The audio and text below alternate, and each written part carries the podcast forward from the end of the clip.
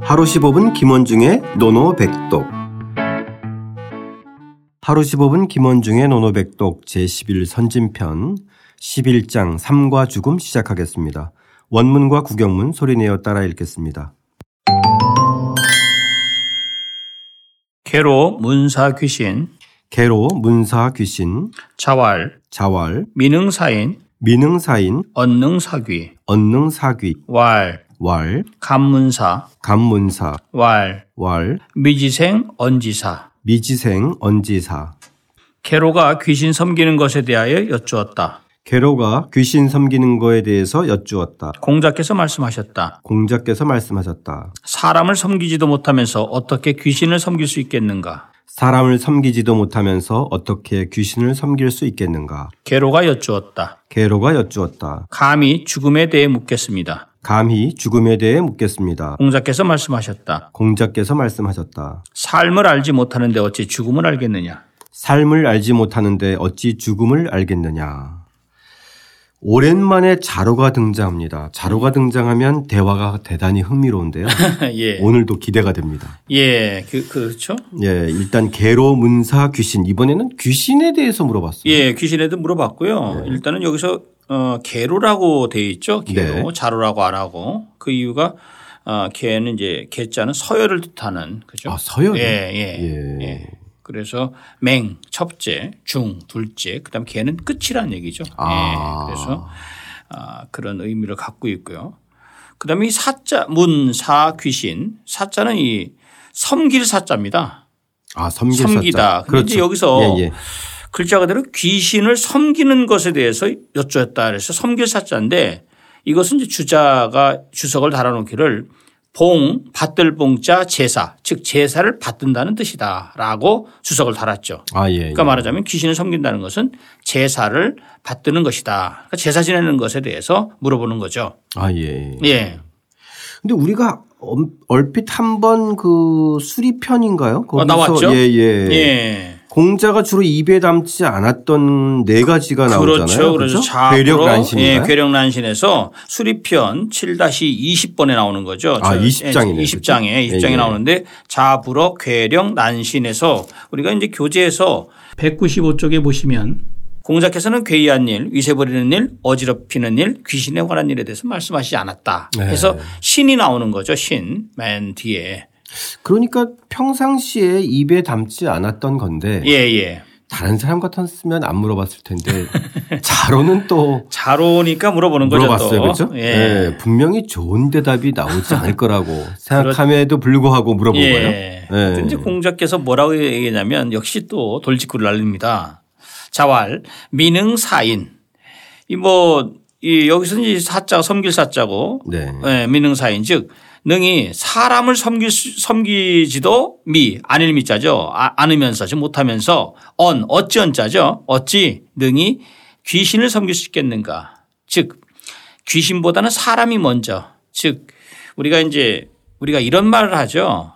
그 유명을 달리한다라는 말을 하는데 네네. 유명이라는 말 혹시 그 이승과 저승으로 왔다 갔다 하는데 결국은 공자 얘기는 저승보다는 이승이 중요하다는 얘기를 하고 있는 거죠. 아, 현실 예. 세계의 삶에 예. 충실하고. 예, 그래서 그 이 말의 의미는 그 미능 사인 언능 사귀라는 말의 의미는 사람을 그 섬길 때 성실하게 진실로 경 그 아주 공경으로서 섬기지도 않으면서 어찌 그 쓸데없이 귀신에 대해서 어떤 공경을 갖고 섬길 수 있느냐 이런 의미거든요. 아, 이게. 네. 예. 그러니까 사람이 먼저다라고 얘기하는 거죠. 아, 이건 중요한 얘기네요. 아 중요하죠. 예. 이 현실에서 사람에 대해서는 그렇게 예, 공경하지 않고 예. 제사만 또 받들어 모시는 사람이 있잖아요. 아 그렇죠. 그죠? 예. 예. 그런 측면에서 봤을 때는 미능사인 언능 사기가 어, 충분히 이해가 가는. 그럼요. 예, 예. 근데 자로가 또 가만히 있을 자로가 아니요. 아니에요. 한 번 꼭 이렇게 또 예, 대묻죠. 대문 대묻는 예, 대묻는 자로인데. 이제 강하게 이제 또 역시 있습니다. 근데 중요한 게 있어요. 왈 해놓고요. 감문사. 예. 이 감자가 중요해요. 감자. 우리도 감이 그렇죠. 감이 감히. 문사 죽음에 대해서 묻겠습니다. 여쭤보겠습니다. 이렇게 했는데 이 감자라는 것은 그 상대편을 존중한다는 의미이죠. 아, 예, 그래서 감히 제가 뭘 알겠습니까? 감히 선생님께 여쭤보겠는데 감이라는 말은 이 이런 그 감히 제가 물을 자격은 못 되지만 이 상황에서 여쭤봐야 될지는 될지 안 할지 모르겠지만 그래도 선생님을 존경하는 의미에서 이 감자를 붙인 거죠. 아, 그러니까 자신을 낮추고. 낮추고. 예. 예.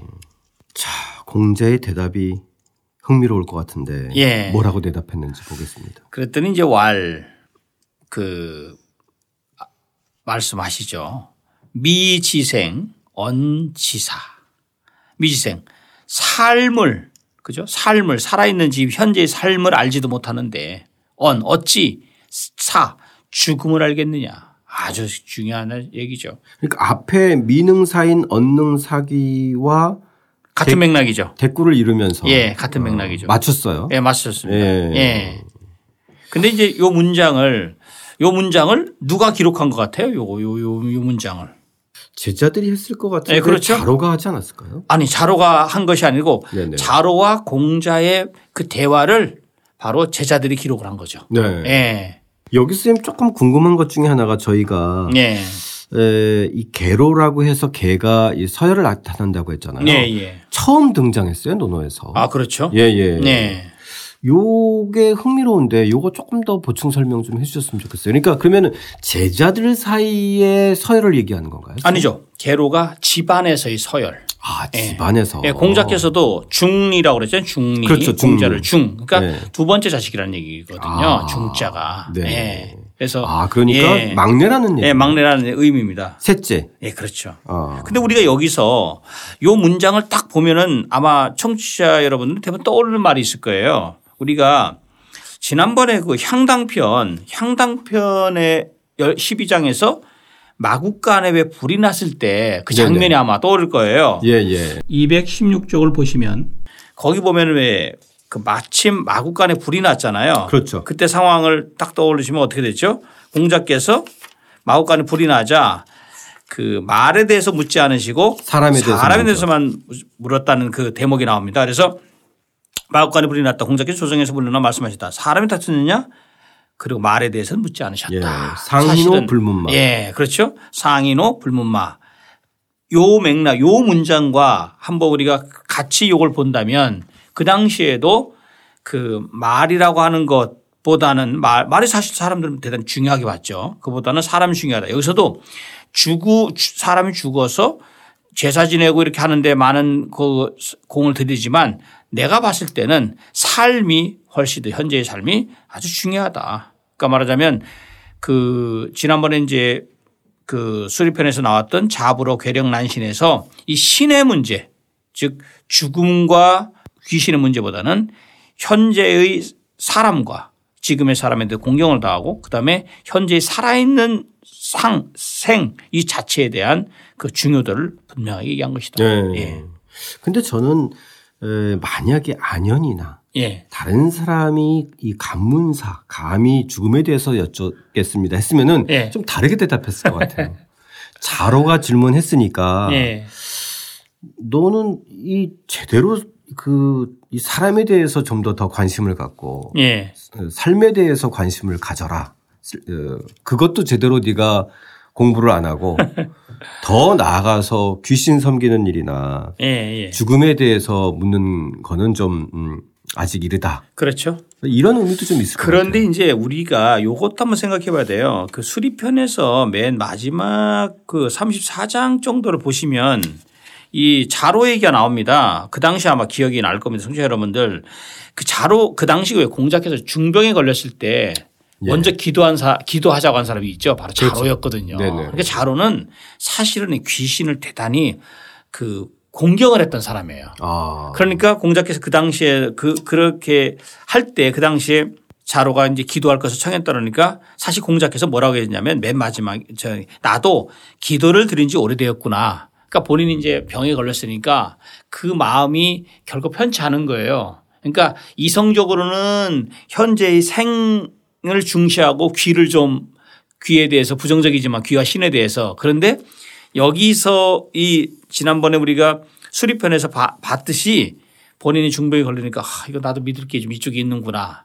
그리고 그 당사자가 자로란 말이죠. 네. 그러니까 이 문장과 이 문장 이 이 이 대목을 같이 한번 보면 아 요런 좀 차이점을 좀 아마 정치로 아, 그래요. 발견할 수 좀더 있을 이해가 겁니다. 되네요. 예예예. 예, 안연의 장례식을 치를 때도 예, 그렇죠. 어, 공자는 어, 자식처럼 소박하게 치르자고 했고 예. 그죠? 그 당시 그렇죠? 제자들은 이제 또 성대하게. 그렇죠. 성대하게 하자고 예. 후장을 하자고 그랬죠. 네, 예. 네, 네.